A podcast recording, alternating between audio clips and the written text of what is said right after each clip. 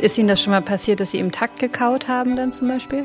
was da so an Forschung hintersteckt. Zum Beispiel auch so ganz banal, dass ihnen das Eis nicht vom Stiel fällt. Nimmt man so als geben hin, aber da steckt wirklich sehr, sehr viel Know-how hinter. Warum schmecken die Menschen dort anders? Liegt das nur an den Produkten oder schmecken sie anders?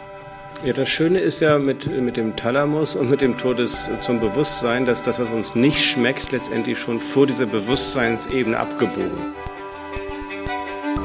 Gedankensprünge. Ganz Ohr für Forschung, Kultur und Gesellschaft.